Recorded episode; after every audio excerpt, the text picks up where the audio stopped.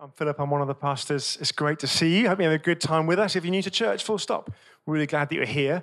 One of the things we love to do at King's Church is to open the Bible every week, and this week is no different, um, except it is a little bit. So we're going to take a break for a couple of weeks, as I mentioned last week, from our series in 1 Samuel. We're going to take two weeks to look at something different, look at something actually really, really important to, like, to who God is uh, and to who and to what he expects uh, he wants his local church to be.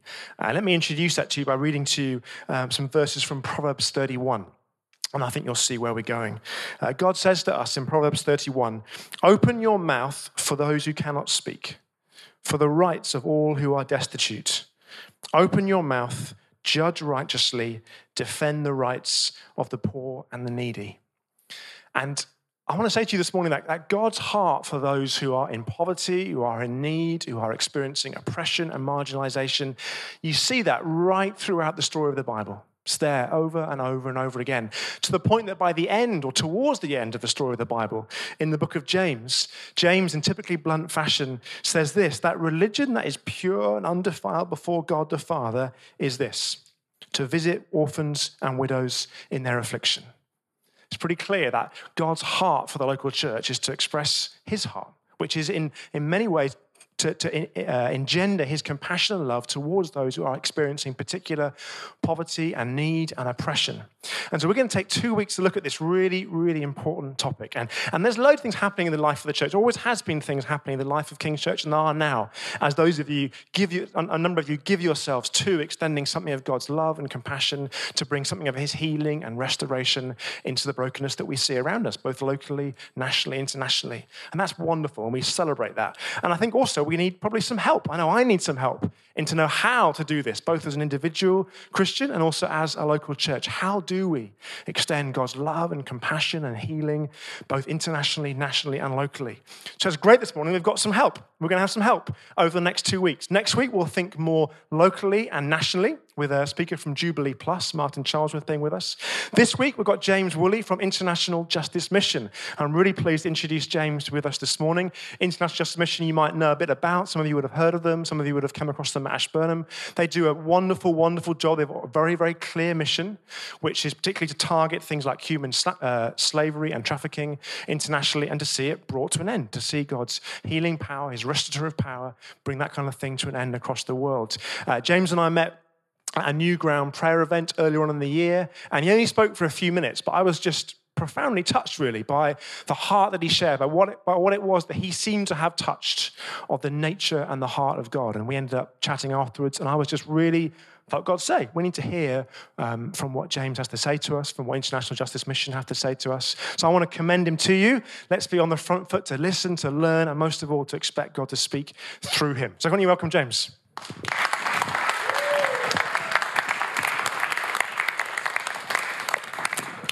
Thanks so much for the introduction, Philip. That was really, really lovely. Um, let's start by reading the Bible. Does anyone have a Bible to hand? We're going to turn to Nehemiah chapter 1, which I believe in your Bibles is on page 398. Nehemiah chapter 1. The words of Nehemiah, the son of Hachaliah now it happened in the month of Chislev, in the 20th year, as I was in Susa, the citadel, that Hanani, one of my brothers, came with certain men from Judah.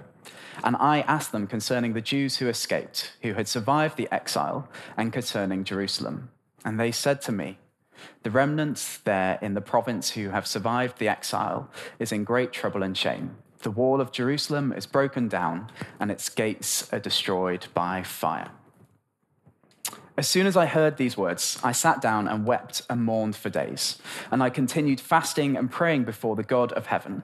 And I said, O Lord God of heaven, the great and awesome God who keeps covenant and steadfast love with those who love him and keep his commandments. Let your ear be attentive and your eyes open to hear the prayer of your servants that I now pray before you day and night for the people of Israel, your servants, confessing the sins of the people of Israel, which we have sinned against you. Even I and my father's house have sinned. We have acted very corruptly against you and have not kept the commandments, the statutes, and the rules that you command your servant Moses. Remember the words that you commanded your servant Moses, saying, If you are unfaithful, I will scatter you among the peoples. But if you return to me and keep my commandments and do them, though your outcasts are in the uttermost parts of heaven, from there I will gather them and bring them to the place that I have chosen, to make my name dwell there. They are your servants and your people, whom you have redeemed by your great power and by your strong hand. O Lord, let your ear be attentive to the prayer of your servant and to the prayer of your servants who delight to fear your name, and give success to your servant today, and grant him mercy in the sight of this man. Now I was the cupbearer to the king. I am. Um, I got off a plane about 3 a.m. this morning, um, and it wasn't planned, but unfortunately, uh, Brian happened. Uh, you may be familiar with Storm Brian. Um, I was in South Portugal, and we were there slightly longer than we intended to be in Faro Airport, which wasn't the, the, the ideal location, but that's how it works. Um, I don't know if you've ever been through airport security. I'm sure many of you have. Um, and you take your hand luggage, and I don't know about you, but you've got your little package of liquids with sort of 100 mil or less that you're allowed to take through. And when I'm ever in these kind of environments with my wife, we're both feeling quite intimidated, slightly scared, and generally we're like, let's just get through this as fast as possible. I'd hate to walk through, you know, the beepy thing and for it to beep. So, you know, I take off my belt, I make sure I'm completely in a state where I'm going to get through and nothing wrong is going to happen. Um, my father in law doesn't quite work like this.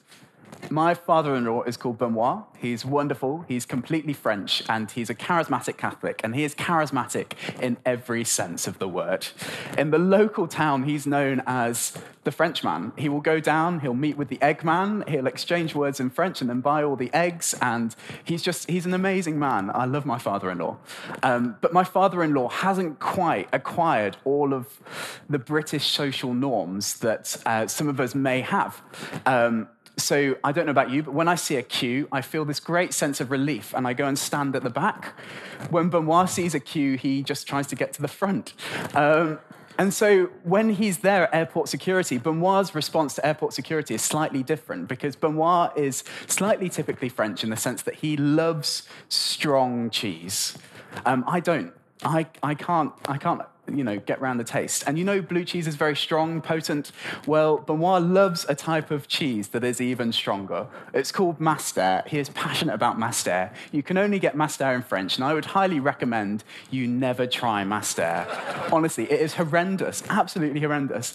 And there is Benoit, and he's uh, got so much Munster on him that he couldn't fit it in all of his luggage. So he's got some in his hand luggage, and he's there at airport security. He goes through, it doesn't beep, which is a surprise, and he's got his hand luggage that goes through, and then he gets taken to one side because it turns out the Munster qualifies as a liquid which was a big surprise to Benoit. Now, I don't know about you, but if I was in this situation, which I would not have been in, um, I would have just very quietly, in a very British way, just handed over the cheese, allow them to deal with it, and allow them to bin it, and just, I don't want to be embarrassing, I don't want to hold up the queue, I just want to get out of this situation as fast as possible. Benoit works in a slightly different way. Um, so Benoit stands there and he says, how, how can this be a liquid? It's cheese. And then, as they're about to put it in the bin, something within Benoit rises up, which is his really ecological, eco friendly side, which just comes out of his mouth don't waste the cheese. And so there he is trying to flog this cheese to airport security. And he's there saying, just eat the cheese. Don't bin the cheese, just eat it. Anyway, so we didn't have that experience at airport security this morning at 3 a.m.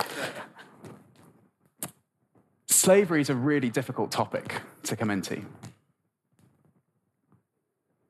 I work for a group called International Justice Mission, and it's an absolute privilege, and it's an absolute, just by the grace of God, that we're the largest anti slavery organization in the world. When we start talking about two year olds that are sexually exploited, where do you start? The only place we can really start is the Bible. There's this incredible trend and theme that runs through the Bible from Exodus onwards of freedom. Exodus being free from, which obviously then just ends with Jesus bring, bringing his ultimate freedom from sin, the slavery of sin. I wanted to take us through the first chapter of Nehemiah because it's quite consistent to many of the other prophets and judges that reside throughout the whole Old Testament. Prophet simply being the mouthpiece of God, often called to that specific time, that specific place to advocate to the authorities to see God's people brought free. The incredible thing is that this is so consistent. It's very much a grace cycle. There's a difficult time for the Israelites, the people of God, and they turn away from God. They move away from Him and they find themselves then oppressed, kept in slavery in some way or form. If it's Gideon, if it's Deborah, if it's Nehemiah, if it's Ezra, if it's David, they find themselves in some form of oppression. And then God rises up an incredibly unexciting, ordinary individual to call his people back into freedom so that they can worship God in the wilderness. Nehemiah, you could very simply split into two sections the first four verses and then the rest of the book. The first four verses summarize what many of the prophets start with. They hear. They hear the cry of God's heart God's heart for the poor, for the lost, for the oppressed. And then they pray.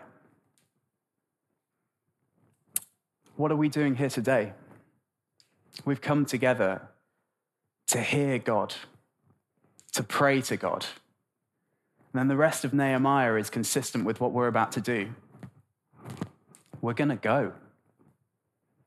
And so Nehemiah is basically about a man who is in Persia. It used to be Babylon in this period of exile.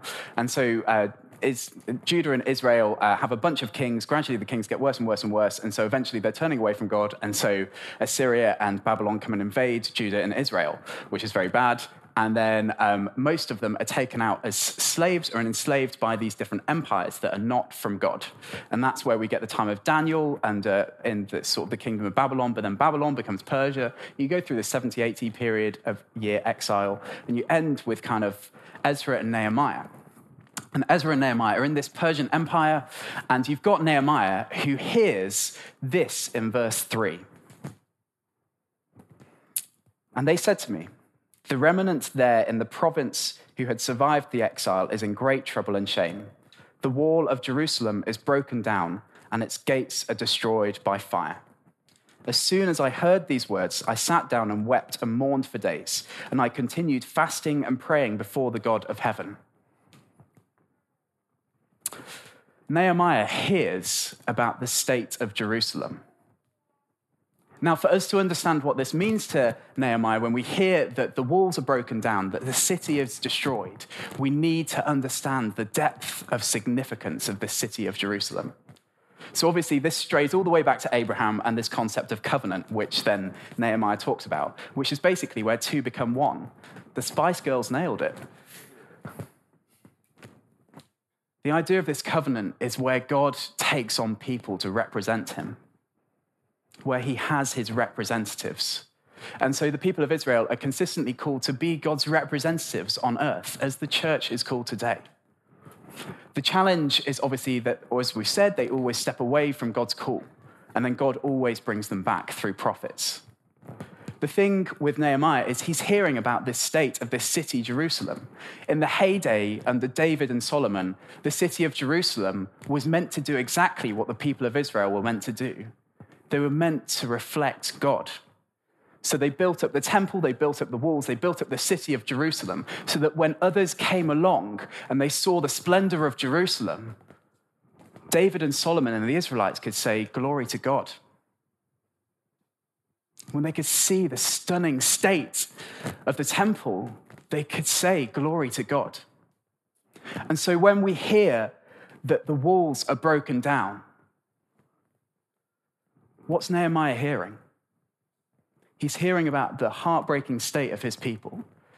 He's hearing about how they are broken and they are lost. But he's also hearing this God isn't glorified. God isn't glorified. And so Nehemiah is deeply convicted. He prays for the rest of the chapter and then he goes. He goes to build a wall in 50 days, which had taken everyone over 50 years to try and accomplish, and they've failed. And why does he do it? To bring glory to God. I'd love to tell you about a man called Cain Christie. In 2003, Kane Christie was sitting in a church, probably very similar to this, but in a slightly less hipster venue. Um, and Kane Christie uh, was a lawyer. And he heard a story about a girl called Elizabeth. Elizabeth was 11 years old when she was kidnapped, taken to a brothel, and was sexually exploited by 20 men a day rapes 20 times a day.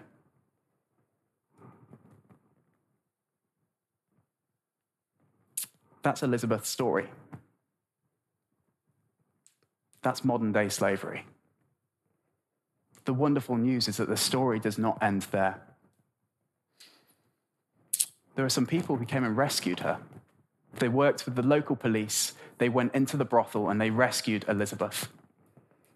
They went into Elizabeth's room and they found her cowering behind a curtain. And she just didn't want to go with the police and with the social workers who were going with IJM at the time. She just didn't know how to trust them. And so the police and the social workers are there and they're just trying to convince Elizabeth that actually she's now safe. She won't be raped anymore. And eventually, Elizabeth starts to realize that this is what freedom will start to look like. And Elizabeth then realizes that she knows where other girls are. And so Elizabeth is rescued, and then she's able to become the rescuer. She's able to bring other girls to freedom. This is the incredible story of a girl who is rescued from slavery today. And Kane Christie hears this story, and his heart breaks because what Kane hears is that in this place, glory is not given to God. Actually, quite the opposite. The kingdom needs to be built there. God's glory needs to be shone in those brothels, in those places of dark evil where 11 year olds are raped. And so, most of us in that kind of situation, as we are here today, may feel moved, may feel slightly jarred by this whole situation. But what happens is Kane does something slightly more radical. He puts down all of his tools, he moves to Cambodia, and he joins IJM. He chooses a completely different life.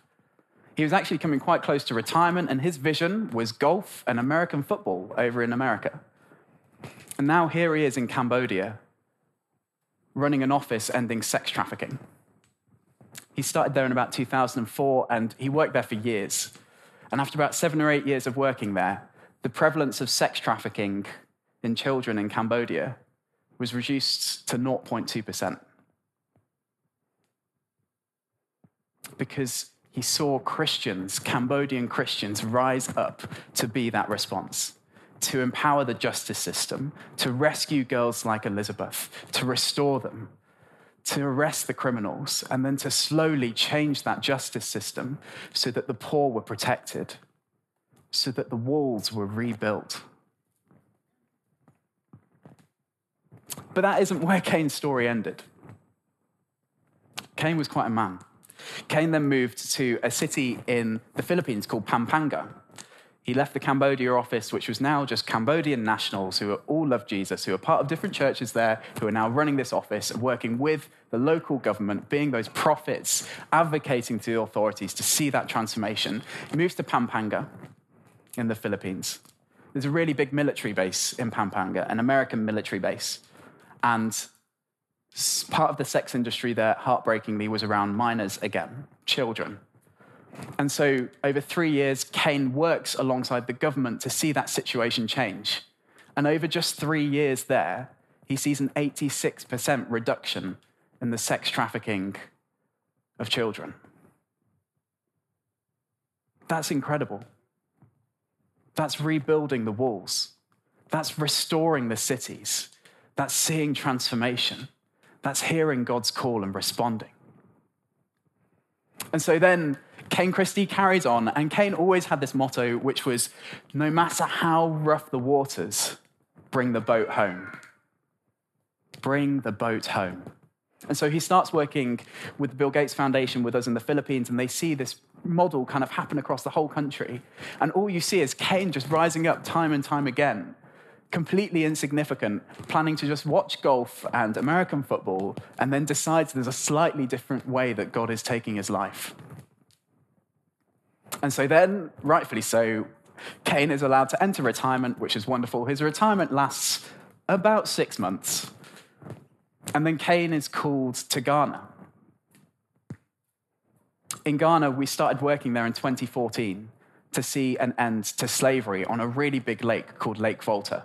It covers about 3% of the landmass of the whole country. It's massive. And heartbreakingly, some of the boys and girls who fish on that lake are slaves, working 18, 19 hours a day. And the government welcomed Kane and the team with open arms. And this rescue operation happened.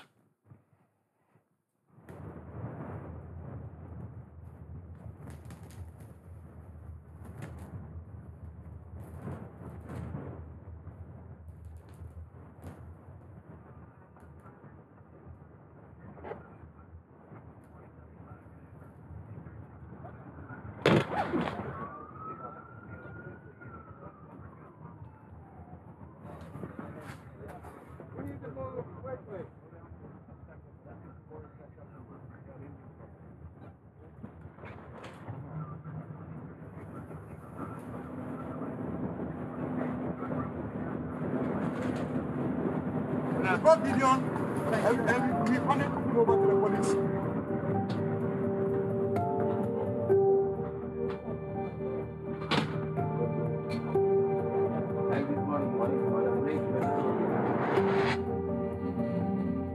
nyakane gidi mecho nugu menya piani ne meho mele nyue mechi mebube ma nakutoma ennyo ke ebagiye ke baconyelela nanye bobagiye imame bajya telegama malegula ho be majoyi nananye gwa yima ale nyebula be nananye ku etake ale nyebula mi yima fofonye be ela kwoga ya la baconye kodwi mi je efe be ne mi nananye mi nananye le mi la joyi ye gbo efoɔ nyina bi ɛhɔ paa seven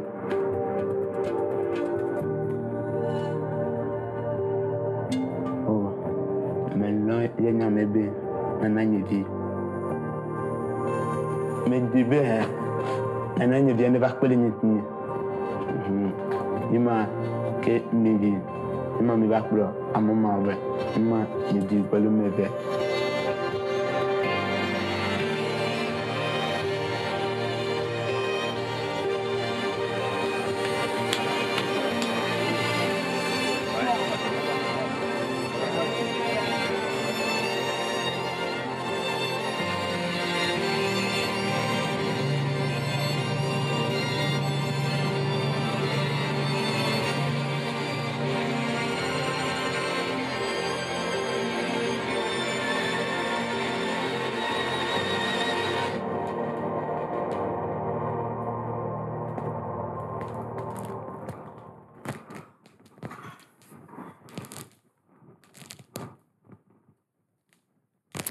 Gideon got to go to school.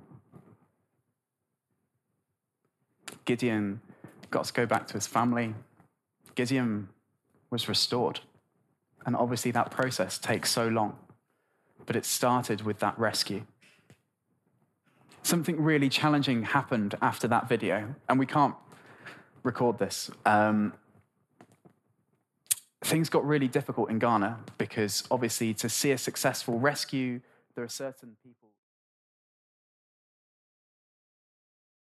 Waters were rough, and Cain brought the ship home.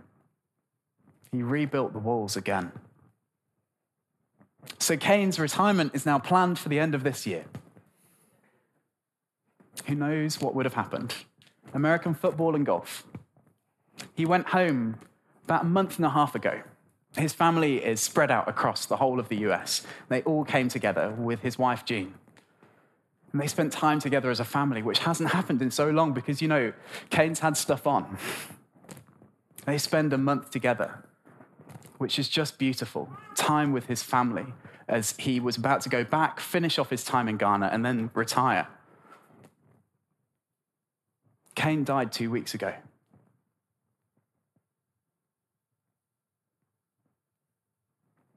He was lying on his bed, surrounded by his family, with his wife. I've not shared this story anywhere else. Kane was a literal hero for us. Wherever he went, he literally saw an end to slavery and sex trafficking. Kane gave his life for it. One of my great mentors always used to say, Find something to live for that's worth dying for. First and foremost, that's Jesus. But part of that kingdom is ending slavery in the legacy of Wilberforce, of Thomas Clarkson, of Moses, of Nehemiah, of Cain Christie. This is how Cain used to end his talks. And the church is at its best when it is a sign of the kingdom. A sign does two things it points to what is coming and gives a glimpse of what is. Elizabeth's story, being rescued from a brothel, gives me a little glimpse of the justice of, that the king will bring. When a brutal brothel in Svay Pak in Cambodia that sold six year old girls for rape is shut down, its owners brought to justice, and its victims freed. It is a sign to me that the kingdom is just. When that brutal brothel is then converted into a community center for children who formerly would have been sex slaves in the same building, it is a sign to me that the king is good. When a former victim in that brothel receives treatment for her trauma and loving care and now volunteers to help others at risk. Children in the same house where she was formerly brutalized. It is a sign to me that the King will make all things new.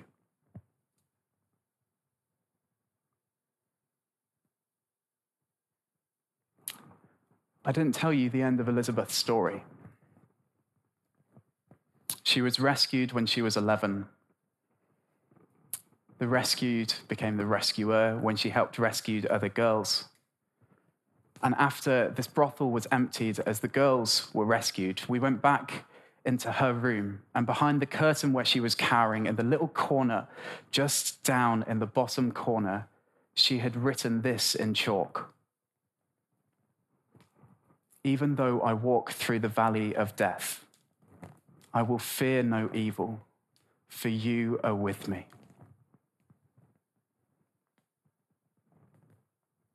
God is moving in the most incredible ways. Welcome to the modern day abolitionist movement. And now we're left in this place of hearing about Kane's incredible story, literally what he gave his life to. And the question is, what next?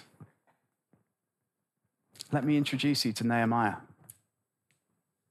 a man who heard the call of God God's heart for the oppressed, for the least, the last, and the lost, God's heart for justice. And then Nehemiah prayed. He talked to God because God had a plan for him. So I would love to invite you to pray with me. Because it always starts with prayer. And if we underestimate the power of God, then we are not giving credit to our Savior. I would love for us to pray.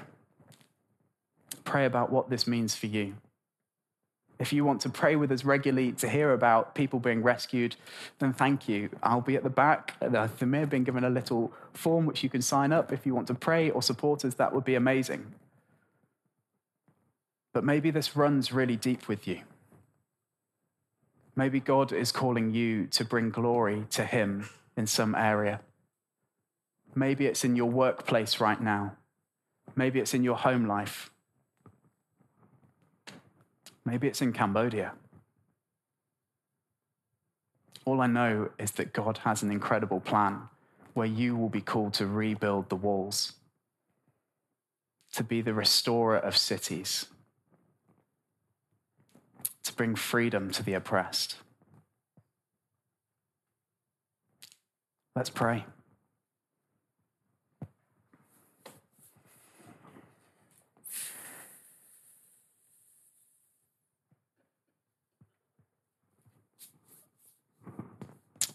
God our Father, will you have your way with us? Lord, we pray that today we will hear from you. Lord, will your will be done? Lord, we thank you for the lives of those like Kane Christie, of William Wilberforce, of Nehemiah, of Moses, who you called to see the oppressed set free. And Lord, we pray that we will learn what it means to answer your call in our lives. Is that your call on our life? Lord, we pray that you will make it clear to us. Amen.